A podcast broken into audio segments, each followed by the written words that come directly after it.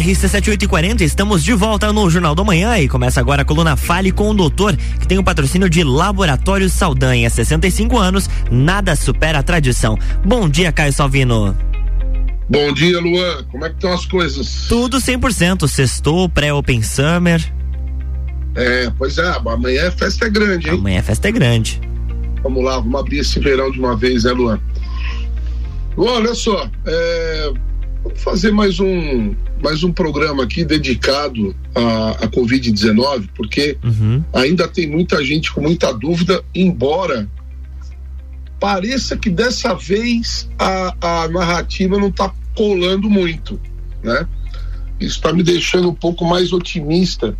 Parece que o nosso trabalho aí finalmente está trazendo frutos para nós, né? Frutos sociais, isso é muito importante.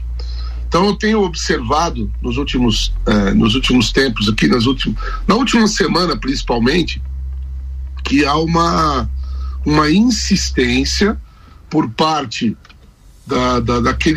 daquela grande mídia que a gente vem falando em continuar aterrorizando aí a população e colocando dados de uma maneira nada interessante no ponto de vista das pessoas, do brasileiro, do povo brasileiro, né?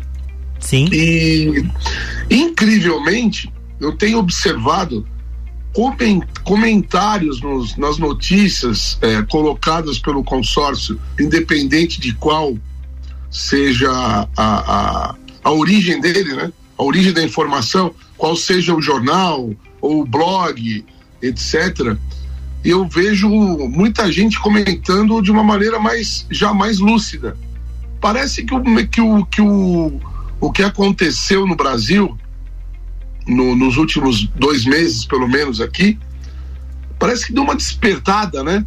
As pessoas começaram a falar de problemas sociais, começaram a falar de diferenças de posicionamento político, começaram a discutir problemas do país no sentido de visões diferentes dos grupos, né? Que Sim. Foi, o Brasil ficou dividido entre grupo A e grupo B, e isso acabou trazendo, independentemente, aí que é interessante, independentemente do posicionamento político das pessoas, elas estão mais lúcidas em tudo, né? Então você começa a perceber que, por exemplo, a Copa do Mundo, vamos falar de um rapidamente aqui da Copa, né? A Copa do Mundo, o brasileiro já foi meio, vamos lá, Copa do Mundo, mas não era prioridade pro brasileiro. A discussão mais acalorada durante a participação da seleção brasileira na Copa, não era sobre Copa, né? Era sobre o futuro do Brasil. E o futuro do Brasil, ele passa necessariamente, obrigatoriamente, por um aumento de lucidez. E isso está acontecendo. Não sei se você também percebe isso, mas me parece que as pessoas começam a já não acreditar tão cegamente naquilo que a grande mídia tenta impor todos os dias dentro dos lares das pessoas, né? Então a própria população que classicamente defendeu as informações e se munia de informações pela grande mídia, parece começar a buscar alternativas. Eu vejo muita gente indo pro Twitter, muita gente buscando informações em canais de YouTube. O YouTube voltou a crescer absurdamente Sim. nos últimos tempos, inclusive os comentários, né, Luan? Pô, você viu no canal do fulano? Você viu o canal novo daquele grupo? Quer dizer, a gente começa a perceber que os jornalistas que falam verdades, independente daquilo que acontecerá com quem está assistindo, ou seja, a verdade é uma verdade e ponto, né? Uma notícia é uma notícia, não existem variações de interpretações, existe uma notícia. Aí como a pessoa recebe é individual, né? E em relação à Covid, isso está acontecendo também. Se você parar para observar, se você tiver essa paciência, que obviamente eu tenho, porque eu busco notícias e saber como andam as coisas, né? Em relação a tudo. Então eu me deparo com essa realidade das pessoas buscando informações, se informando com profissionais, com perfis individuais de formadores de opinião, etc. E discutindo vorazmente nas redes sociais, colocando perguntas que nunca eram colocadas. Mas eu não estou falando aqui do Caio Salvino discutindo, por exemplo, Covid-19 no site do G1. Eu estou falando de uma pessoa comum que não é profissional de saúde entrando num portal desses e batendo direto de frente com quem está postando a notícia. Isso tem acontecido muito e me deixa extremamente otimista em relação a essa mudança de comportamento do povo brasileiro, que é extremamente positivo isso, né, Luan? Porque interrogar a notícia, interrogar as informações é algo fundamental. Claro, faz parte, né, do jogo. E deve ser uma rotina, né? Um debate de forma saudável, porque deve existir em todos os assuntos, né? Lógico. E o que eu sempre tenho tentado, porque é muito difícil, Luan, porque principalmente as gerações mais novas, o pessoal mais jovem, ele foi criado, acostumado a não discutir os assuntos.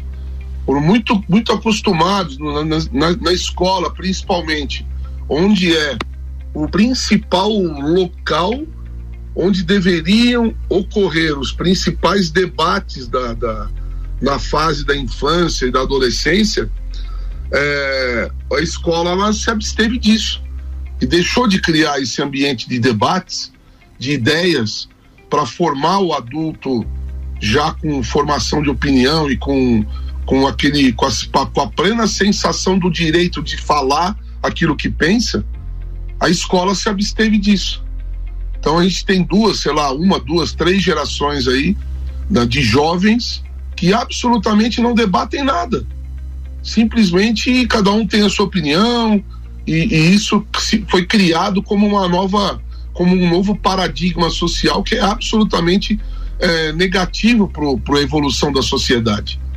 Você como jornalista sabe. Claro. O que seria o que seria de um curso de jornalismo se não houvesse debate todos os dias em sala de aula? Simplesmente, né? Não haveria. Não haveria, porque seria uma imposição de fatos, que todo fato merece ser discutido. E o debate, como você bem colocou, não quer dizer que é uma briga, uma guerra. Claro. Mas é uma colocação de uma opinião, você coloca a sua, eu coloco a minha, e a gente vai conversando sobre aquilo até que a gente encontre uma zona de intersecção de ideias e que traga benefícios para ambos, né? No sentido de engrandecimento de conhecimento. E isso está acontecendo com a Covid.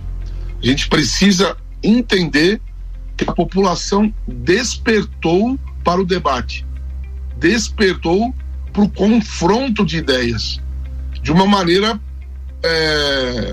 como quase tudo que acontece nas nossas vidas, de uma maneira brusca, de uma maneira que não foi suave. Eu me lembro muito bem de religiosos dizendo que quando você precisa sempre de se colocar diante de Deus e aceitar a Deus. Se não for por amor, vai ser pela dor. Essa é uma frase muito antiga. Olha, você não está indo na igreja, você não está rezando, você não está. Se não for por amor, vai ser pela dor. Então é bom não esperar a dor para poder tomar certas decisões ou despertares para algumas coisas. Mas nesse caso, o povo brasileiro foi pela dor, né? As pessoas precisaram sentir na pele a possibilidade da perda total do direito de pensar e dizer, que é o que está acontecendo nesse momento no país. Uhum. Uma coisa que me deixa perplexo, Luan, é a própria imprensa apoiando a possibilidade da censura. Quer dizer, é algo absolutamente incompatível. Jornalista querendo censura. Não me cabe isso, não consigo entender a lógica disso. E aí quando você começa a ler os comentários das notícias dos portais sobre Covid, aumento de casos, aumento de mortes, uma criança morre, o G1 voltou de novo com a narrativa de uma criança morre por dia de Covid no Brasil desde 2020, quer dizer, é uma narrativa destrutiva e que as pessoas cansaram de querer, dessa imposição de algumas mentiras que foram se tornando verdades, mas verdades frágeis, verdades altamente contestáveis, e com um pouco de conhecimento e um pouco de vivência do problema, facilmente derrubáveis. Porém, obviamente, esse derrubar de informações, ele depende de autoridade. Se você não tem certa autoridade naquilo que você fala, você não consegue derrubar a narrativa, né? Então,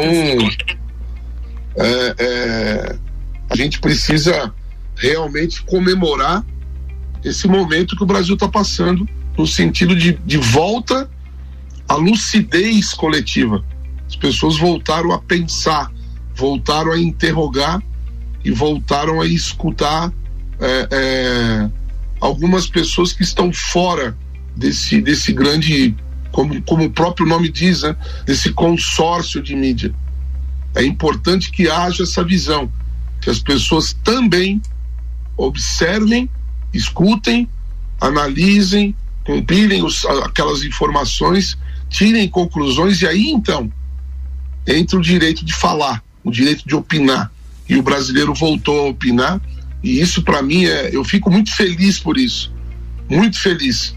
Então eu usei esse primeiro bloco para, junto contigo aqui, embora eu esteja hoje pelo telefone, mas junto contigo levantar uma taça imaginária aqui e simbolicamente celebrar contigo aqui, comigo, que nós dois ficamos durante todo esse tempo dando notícias e discutindo verdades, né, aqui na coluna, celebrar contigo aqui, brindar a volta da lucidez. Então, no segundo bloco eu vou falar sobre números e sobre a realidade do momento da Covid no Brasil, tá bom? Vamos lá. RC7853, estamos no Jornal da Manhã com a coluna Fale com o Doutor, que tem o patrocínio de Laboratório Saldanha, 65 anos, nada supera a tradição. Open Summer RC7 amanhã no Serrano Tênis Clube, com as seguintes atrações: Álvaro Xavier, DJ Bola Andrade, DJ Dudu Machado, Zabot, Gazú e Irie. As atrações do Open Summer RC7 são apresentadas por Sicoob Credi Serrana, Amora Moda Feminina, Havaianas Lajes Garden Shopping e ASP Softwares.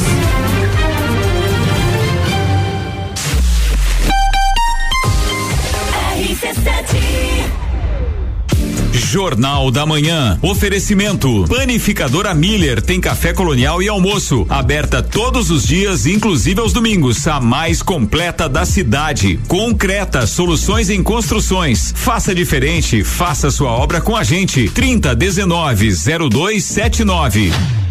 Copa do Mundo na RC7 é apresentado por AT Plus. Internet fibra ótica em Lages é AT Plus. Nosso melhor plano é você. Use o fone 3240-0800 e ouse ser AT Plus. Patrocínio: Cervejaria Lajaica, cervejas especiais com gastronomia diferenciada. Alemão Automóveis, compra, vende, troca, agencia. American Oil, com GNV se vai mais longe. Caracol Chocolates, o mais puro chocolate de Gramado localizado na Frei Rogério 17 Centro. FDS Consultoria Tributária, especialista em monetização de créditos tributários e proteção patrimonial.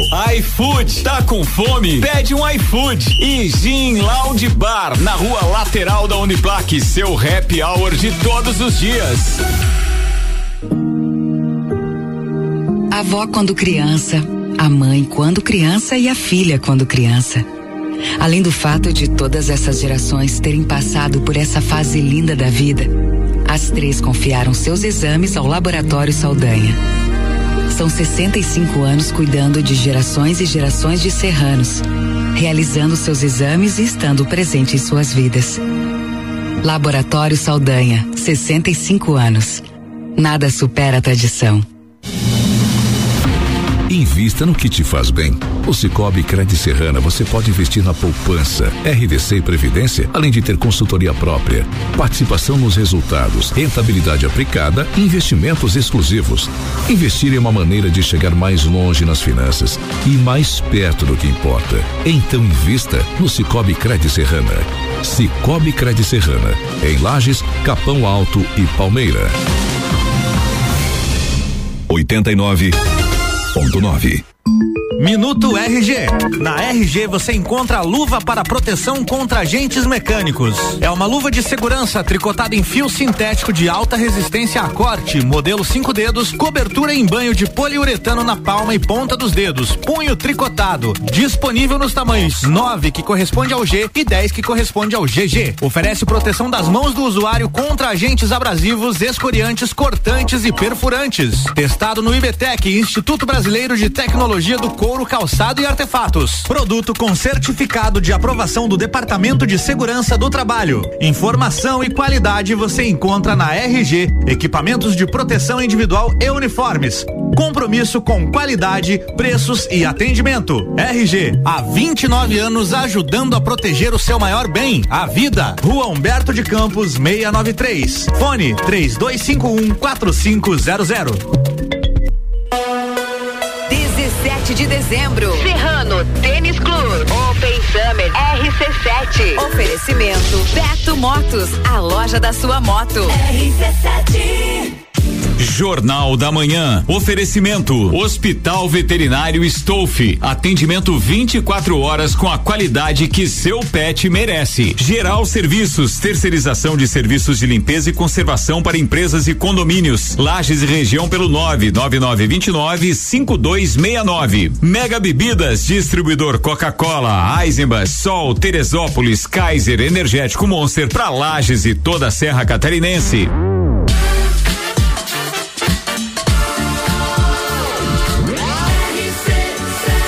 A número 1 no seu rádio. Jornal da Manhã.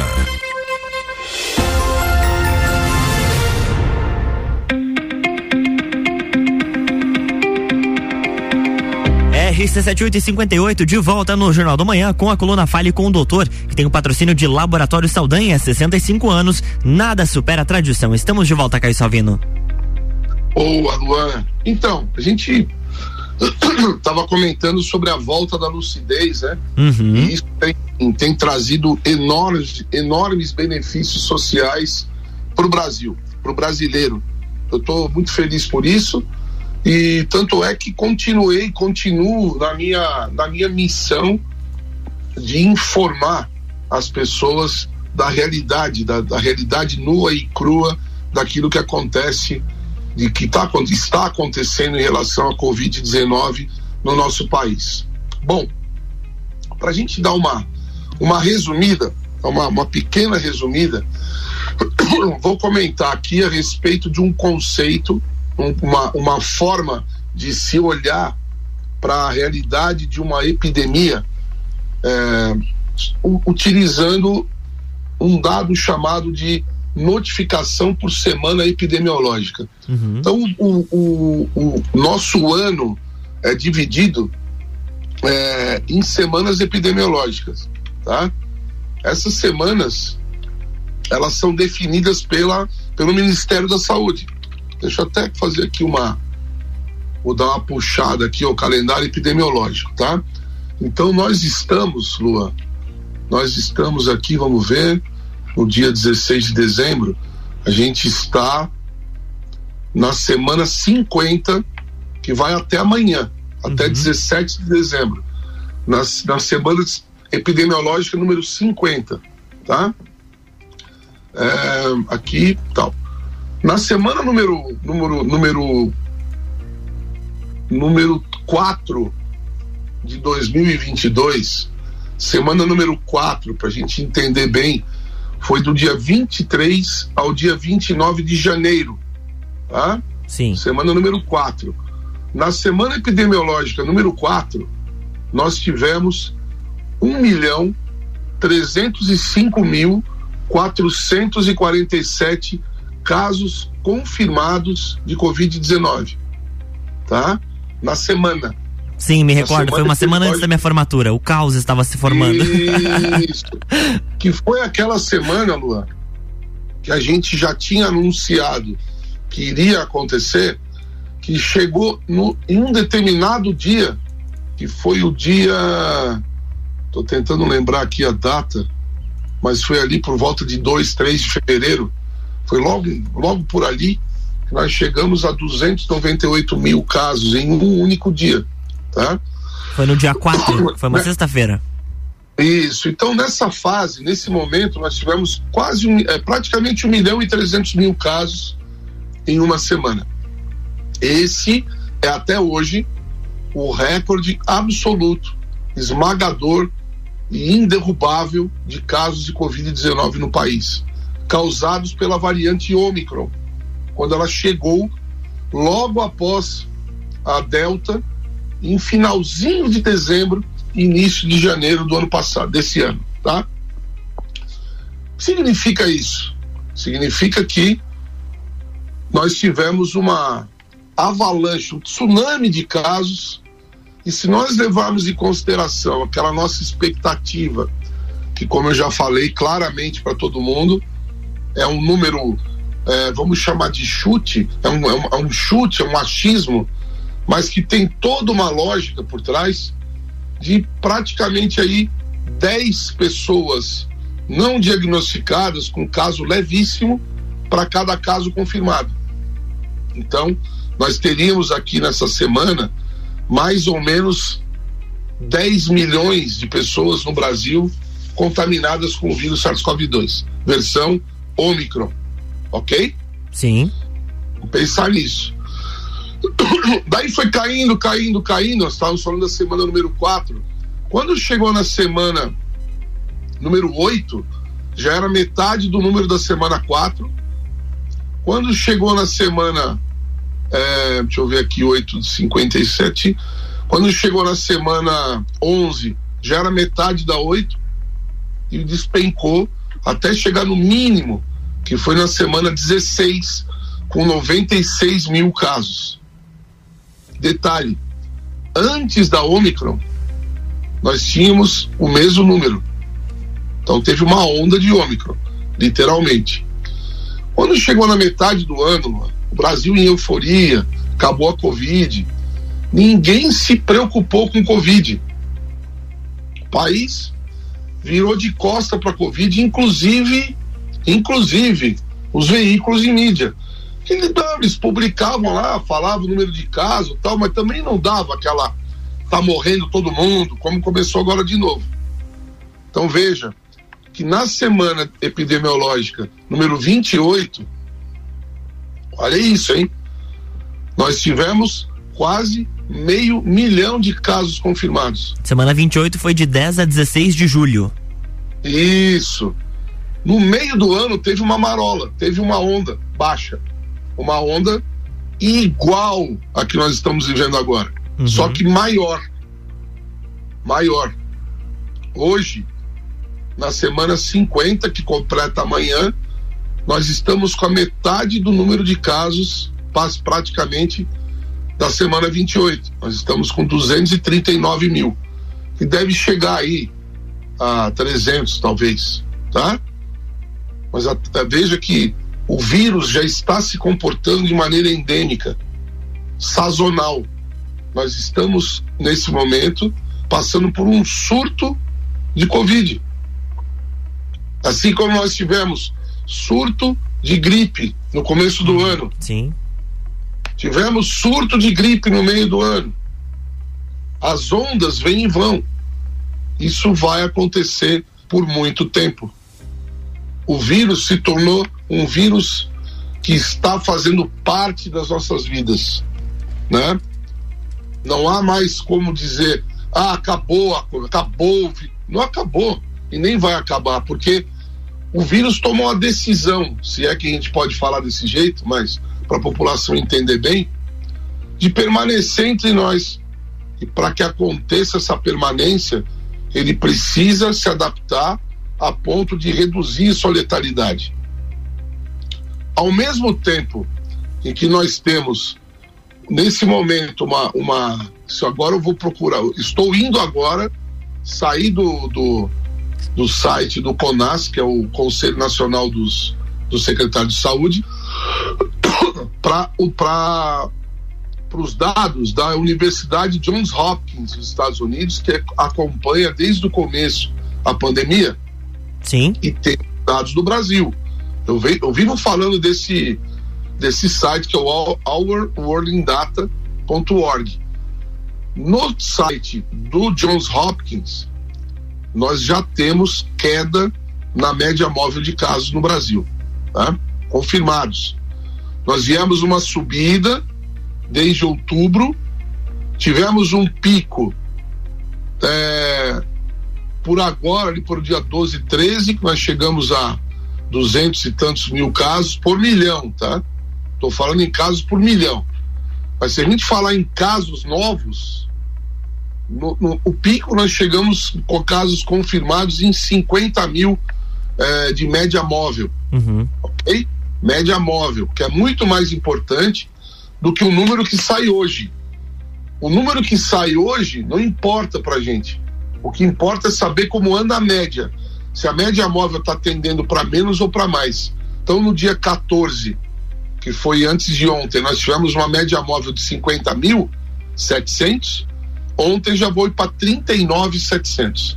Então, começou a cair. Certo? Então, esse é o primeiro dado que eu gostaria de comentar, que é a questão do número de casos em média móvel. Então essa narrativa de que vai crescer, que vai subir, que vai morrer gente, não parece nada realista, parece especulativa e, mais uma vez, destrutiva. Quando nós falamos em óbitos, nós temos duas fontes para discutir esse assunto. A primeira delas é o próprio painel do Ministério, onde a gente busca os dados de óbito relativos a um determinado período, mas o Ministério ele publica dados por pacotes. Então ele sempre está publicando por data de registro e não por data de óbito. E isso é muito diferente. Quando a gente busca a informação por data do óbito, a curva fica realista, ela fica mais próxima da verdade do que quando a gente busca o dado por data de registro. O registro significa o seguinte, Luan: morreu uma pessoa domingo, a família vai fazer tudo o que tem que fazer, barará, mas ela vai registrar o óbito na terça, por exemplo. Então esse dado, ele só vai cair no portal da transparência do cartório, do registro civil, na terça. Então esse apanhado, a gente precisa de pelo menos aí 3-4 dias para a gente entender o que está acontecendo com os óbitos, concorda? Sim. Mas existe a média móvel de 7 dias. Qual é a realidade do Brasil hoje? Hoje, no dia 16 de dezembro. Nós tivemos no dia 30 de novembro, o pico de número de óbitos em média móvel desta fase da doença. Uhum. 30 de novembro, com 123 óbitos dia Brasil. Lembremos que na onda gama nós chegamos a falar em quase 4 mil óbitos em média móvel. 4 mil. Nós estamos falando hoje de 123.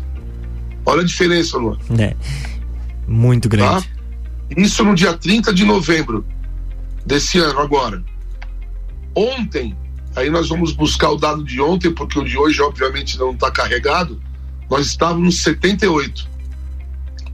Mas do dia 30, você vê, dia 31, aliás, dia 30 foi 1, 2, 3, 123, no dia 1º 124, 123 de média móvel, daí ele cai, ele começa a cair, a média móvel ela se mantém um pouco elevada, porque o total de óbitos daquele dia foi de 144.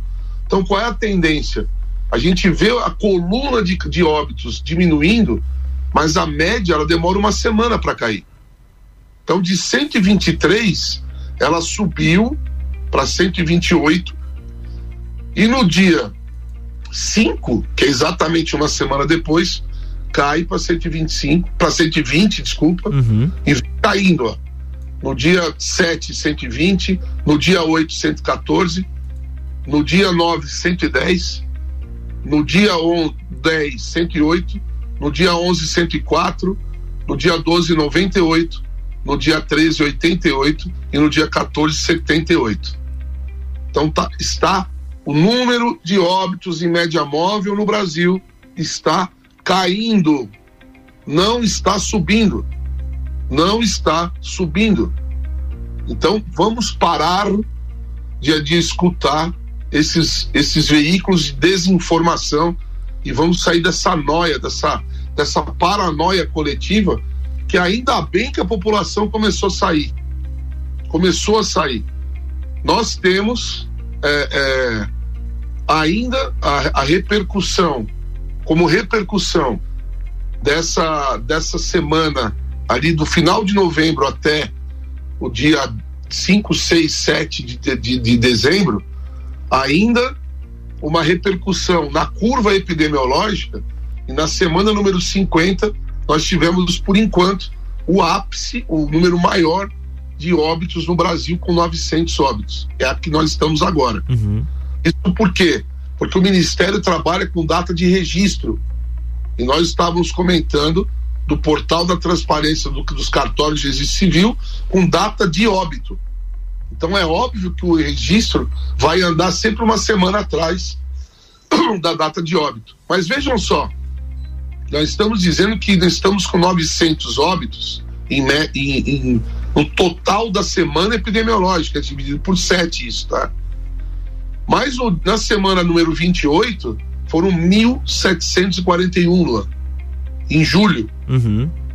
E na semana número 6, quer dizer, lembra que nós falávamos lá na época, desde o começo, que a gente sempre vai ter 2 semanas de espaço para repercutir os óbitos de uma semana com muitos casos. Então na semana número 6 nós tivemos 6.246 óbitos, 6.000. Nós estamos falando nesse momento em 900. Falamos no meio do ano em 1.700. Então, não estamos vivendo um terrível momento com milhares, tem que tomar 28ª dose de não sei o quê. E coincidentemente, meu caro Luan, coincidentemente ou não, a Anvisa recentemente aprova um medicamento do mesmo fabricante do experimento imunizante, chamado Paxlovid, que é um medicamento que chega para não tratar nada, né? Para não tratar nada, ao preço razoável de, sei lá, R$2.000 de tratamento, né? E agora pasme você, meu caro Luan, depois de todo esse tempo, depois de 3 anos de luta, e depois de pelo menos 2 anos e meio de uso desse medicamento pelos médicos brasileiros dentro dos hospitais, a Anvisa, escuta essa agora, você está sentado aí, obviamente, no estúdio, né? Vamos lá. A Anvisa aprovou, cara, eu vou falar essa data, 16 de dezembro de 2022, a Anvisa aprovou o uso da dexametasona injetável para Covid-19 grave. Os médicos estão tratando pacientes com corticoide desde metade de 2020. E a Anvisa aprovou o medicamento. Esse é o Brasil. Esse é o Brasil da desinformação, é o Brasil da morosidade e da necessidade das perdas para justificar os gastos, para justificar a distribuição de dinheiro fácil para determinados grupos que insistem em destruir a nossa nação. Que a gente acorde cada vez mais, que a gente esteja cada vez mais lúcidos, que nós possamos continuar, Luan, falando o que a gente pensa, pensando, entendendo e recebendo informações através de portais que trazem verdades pra gente, como é a nossa rádio querida aqui, a RC7, que insiste, Luan, em falar a verdade, né? Com certeza. Então, que no próximo ano a gente possa continuar nessa linha no Brasil, que as coisas aconteçam e que elas sejam para o bem maior da nossa população. E brasileiros, lagianos, continuem lúcidos. A lucidez vai salvar a nação. Ok? É isso aí, Carlos Sabino. Bom final de semana. Bom final de semana para você. Sol, espero que tenha sol amanhã naquela festa maravilhosa. E tô a fim de escutar um som do DJ, esqueci o nome dele agora. Zabote? Mas ele é bom pra caramba. Quem nunca viu o Entreveiro do Morro, na Festa do Pinhão, o garoto deu um show. Não sei se nós não estamos diante de um próximo Alok aí, porque o moleque é um monstro. Não, ele é sensacional.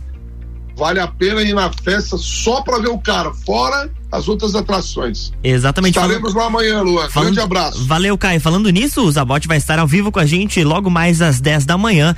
E a coluna Fale com o Doutor volta na próxima sexta com o patrocínio de Laboratório Saldanha.